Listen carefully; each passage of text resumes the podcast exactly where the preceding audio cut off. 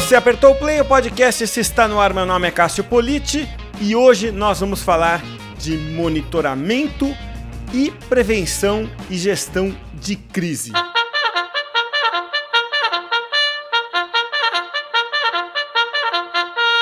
E a corneta toca para anunciar que na ponta da linha está comigo aqui Caroline Portioli, direto do sul do país, mais uma vez conosco aqui no podcast. Tudo bem com você, Caroline? Oi, Cássio, tudo bem e contigo? É um prazer estar aqui novamente. É um prazer receber você aqui. Obrigado pela sua participação.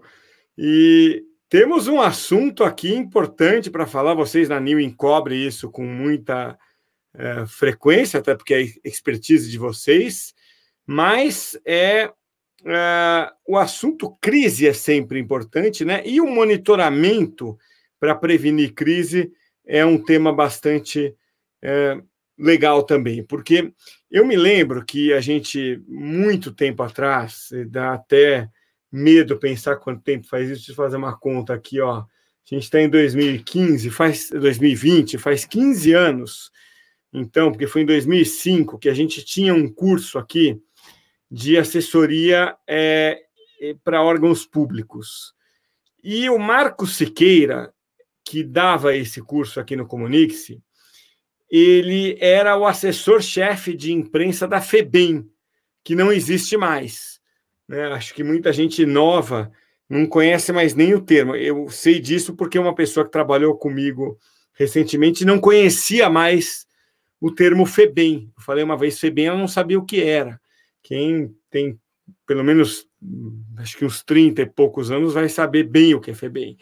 FEBEM é, é a antiga, né, o nome antigo da atual Fundação Casa, que é, digamos, o sistema, mal explicando, vai, vou explicar do meu jeito aqui, me perdoem os, os especialistas, mas é o, o, sistema prisional, o sistema, o sistema vai, de recuperação, mas é onde ficam presos os jovens infratores. Né? Claro que existe uma explicação técnica melhor para o que eu estou falando aqui.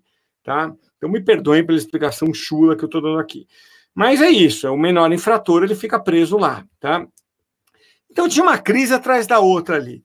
E eu lembro que o Siqueira explicava que o monitoramento das notícias era muito importante e é, porque ele detectava ali o foco do incêndio. Ele usava muito essa palavra, né? Então, quando uma emissora de rádio, por exemplo, naquela época a internet era muito fraca ainda, mas uma emissora de rádio começava a reportar que alguma coisa tinha acontecido, uma rebeliãozinha ali, uma briga, alguma coisa. Ali começava a explodir alguma coisa na própria internet, na época era o foco do incêndio. Então, 15 anos atrás era assim que era tratado o monitoramento né, de notícias no que tange é, crise. Ainda é esse o papel, Caroline? O, ganhou mais importância, menos importância, ou mudou o papel? Se há 15 anos atrás era assim, Cássio, hoje, com o meio digital, a quantidade de notícias que a gente tem é muito maior. Então, o monitoramento ele tomou uma proporção muito mais importante e muito mais valiosa para o para o profissional de assessoria de imprensa ou para o profissional de comunicação corporativa para prevenir, conter, gerenciar e contornar a crise, né? Crise não é fácil, nunca é um tema fácil de ser conversado, de ser abordado. Tem muito profissional que gosta de varrer para debaixo do tapete por exemplo, não vamos falar sobre isso porque não vai acontecer, mas a gente precisa falar sobre crise, precisa falar sobre gestão de crise, porque ela acontece, né? Independentemente se você tem o, o planejamento de comunicação com todas as forças e fraquezas da marca e todo, todo um radar de proteção de reputação. Crise acontece por vários fatores, pode acontecer por associação de imagem, pode acontecer por algum foco que, por exemplo, desse da, da FEBEM, pode acontecer por N motivos. E quando você não está monitorando sua marca, quando você não sabe o que falam sobre a sua empresa, sobre o assessorado político, sobre a, a, a, a ONG, sobre o que for, você não sabe, você não consegue proteger a sua marca da de qualquer gatilho ou de qualquer tempestade que possa acontecer pelo caminho. Então, o monitoramento de notícias, ele tem esse papel extremamente valioso para que você possa conseguir identificar realmente qual é o foco do problema. Esse é o grande papel do, do monitoramento de notícias, que você consiga identificar os gatilhos com antecedência para que você possa tomar decisões com muito mais facilidade. Porque quando a imprensa está falando, você precisa responder com agilidade, você não pode ficar em silêncio. Às vezes o silêncio é pior, né? Porque você pode dar margem para compartilhamento de boatos, de fake news, de notícias mais negativas ainda, e o silêncio às vezes pode ser muito ruim. Então, o assessor de imprensa, ele pode utilizar, pode não, ele deve utilizar o monitoramento como uma ferramenta para identificar essas notícias negativas, essas notícias que começaram a ser publicadas tanto pela rádio, ou pela TV, ou no impresso, no digital e, e até mesmo em blogs porque existem muitos jornalistas que hoje têm blogs, né? Não estão mais em portais de notícia, em grandes portais. Existem jornalistas de nicho que têm muitos blogs, artigos, e eles publicam textos sobre gatilhos de crise que, que podem virar gatilhos de crise para uma empresa. Então, você ter um radar de monitoramento com palavras-chave sobre a sua marca, sobre porta-vozes, ajuda a ter mais agilidade e a identificar esses problemas com mais rapidez. E além disso, né, você consegue utilizar as matérias uh, monitoradas para fazer uma análise de sentimento naquele momento mais crítico. O que é muito negativo sobre a minha marca, ou que está sendo positivo? Como eu posso contornar essa situação? O que, que mensagem-chave eu posso utilizar no meu pronunciamento? Ou como eu posso preparar o meu porta-voz para não cair em ciladas em entrevistas com a imprensa? Porque a gente sabe que quando um assessor tem, quando o assessorado passa por uma entrevista, por um pronunciamento, os jornalistas vão lá perguntar sobre a ferida, né? Eles vão cutucar a ferida. Então, se você não sabe o que estão falando sobre a sua marca, principalmente a imprensa, como você vai proteger a reputação e como você vai evitar que gatilhos maiores apareçam e danifiquem realmente a reputação que você levou tanto tempo para construir?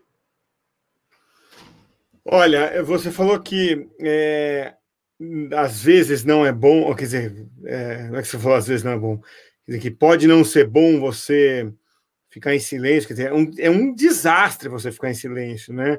É, a gente até abordou aqui uma vez o, o caso, tá, eu estava procurando aqui o episódio 73, quem quiser volta aí, é, o podcast no seu agregador e, e, vai buscar lá o episódio 73, que é de, de 12 de dezembro de 2018, com o título Gerenciamento de Crise, o caso Carrefour, que foi analisado aqui pelo Maurício Júnior.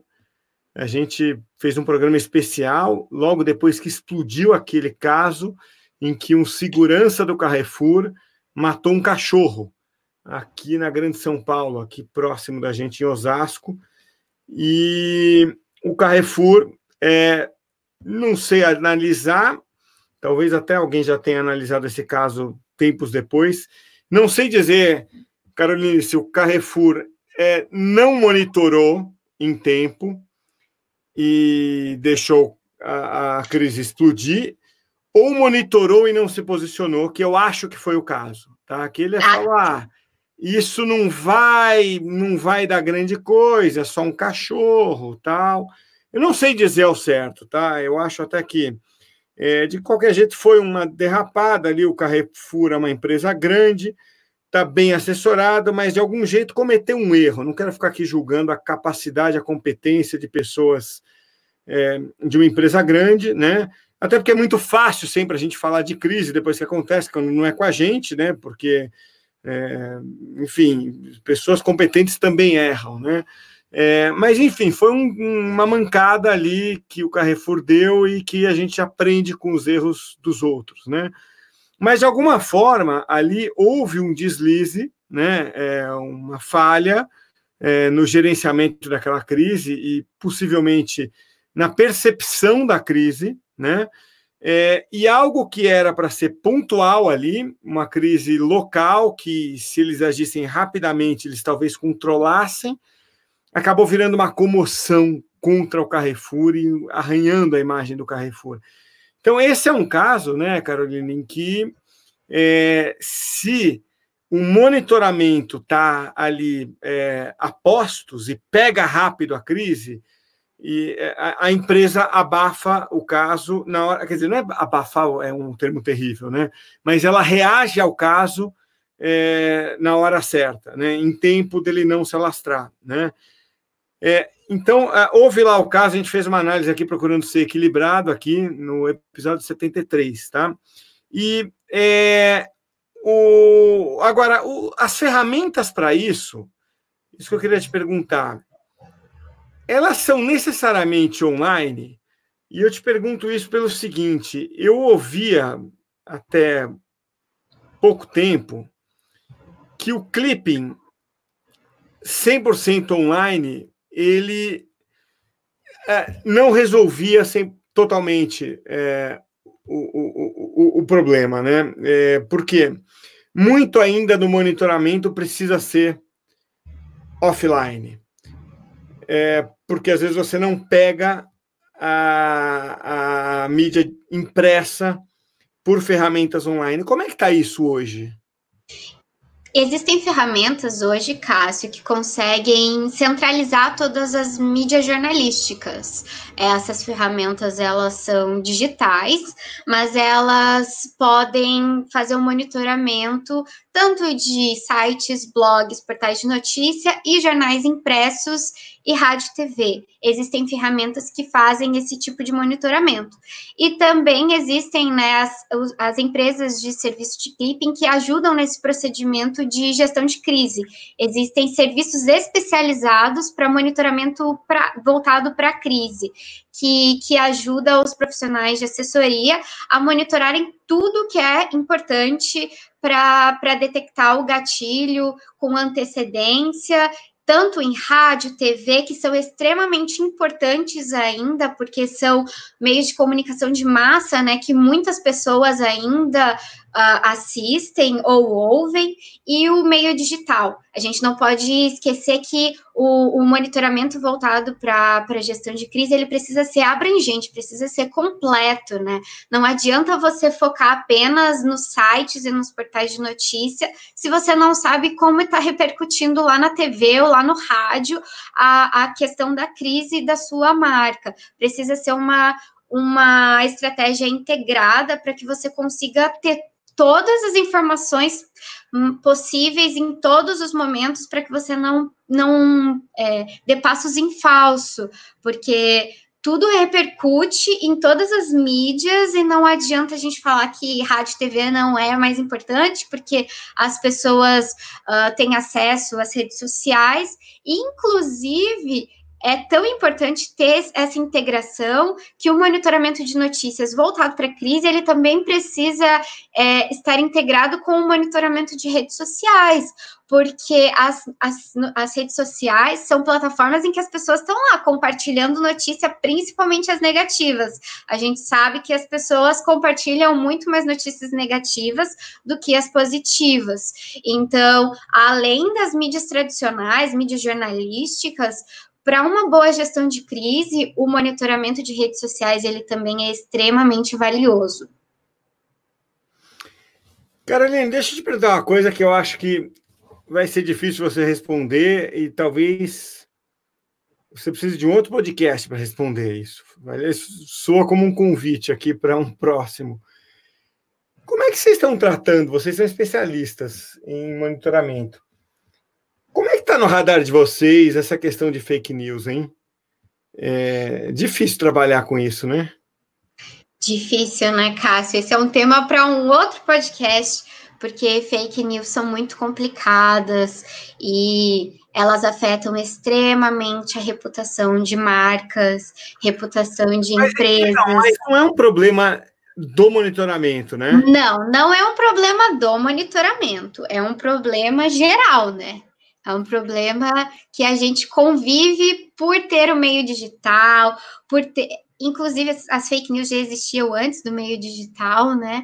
Mas é um problema com que tomou uma proporção significativa com as redes sociais. E querendo ou não, no monitoramento você vai pegar fake news provavelmente. E isso é importante, você ficar voltado para identificar o que é fake news, porque o monitoramento te ajuda, né, a identificar onde tem informação que é falsa sobre a sua marca. Então você pode utilizar a estratégia de, de clipping para identificar isso, para evitar que a situação tome uma proporção extremamente desagradável para você.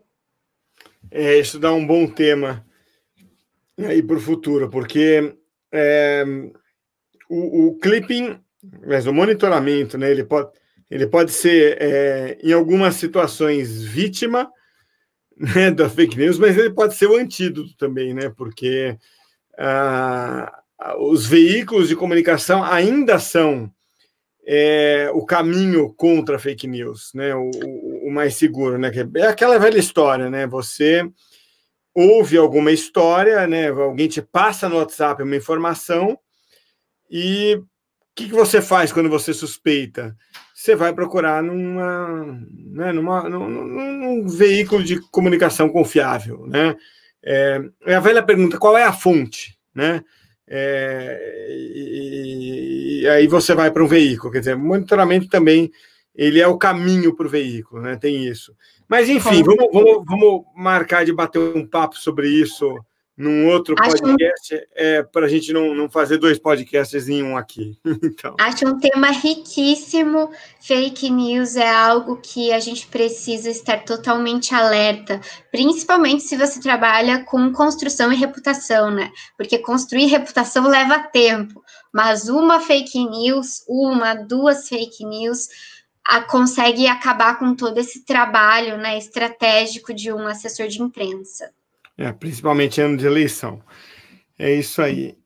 Caroline, obrigado mais uma vez. É sempre um prazer, uma delícia conversar com você.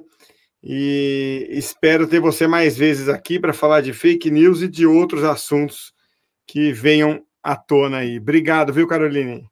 Eu que agradeço, Cássio, pelo convite e vamos fazer esse podcast sobre fake news. É sempre um prazer estar aqui.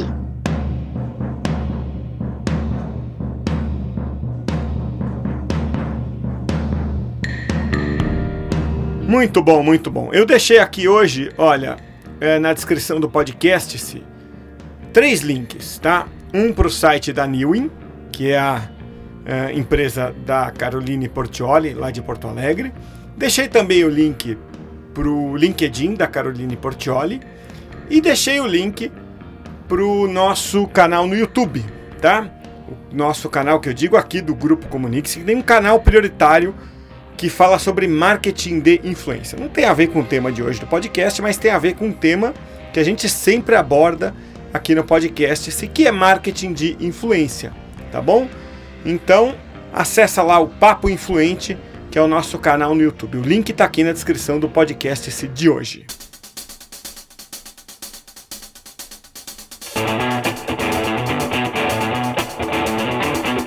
Você aí trabalha com comunicação corporativa?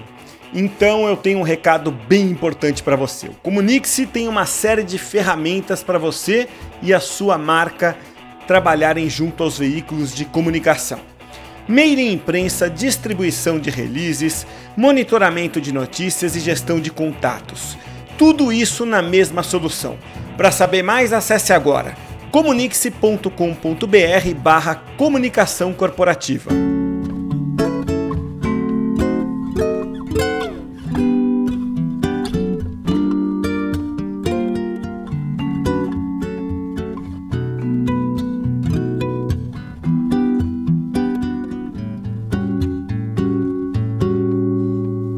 Okay, go, go hang your heart on any... Hoje é dia 3 de abril, dia que o podcast está indo ao ar. Sabe o que, que isso significa? Duas coisas. Primeiro, dois dias atrás foi o dia 1 de abril, dia da mentira. E segundo, hoje, dia 3 de abril, é o dia da verdade. Tô falando sério, sabia disso? Dia 3 de abril é o dia da verdade. Sendo assim, vamos terminar o podcast esse de hoje com a música Be Honest, né, que em português significa seja honesto. Apesar de que no inglês coloquial essa expressão be honest é, tem um significado mais de fala a verdade, cara, né? Não é bem o seja honesto, é mais nessa linha. Fala a verdade aí, ó. Então é com essa canção do Jason Mraz junto com a Inara George que a gente encerra o podcast de hoje neste Dia da Verdade. Até a próxima, hein? Just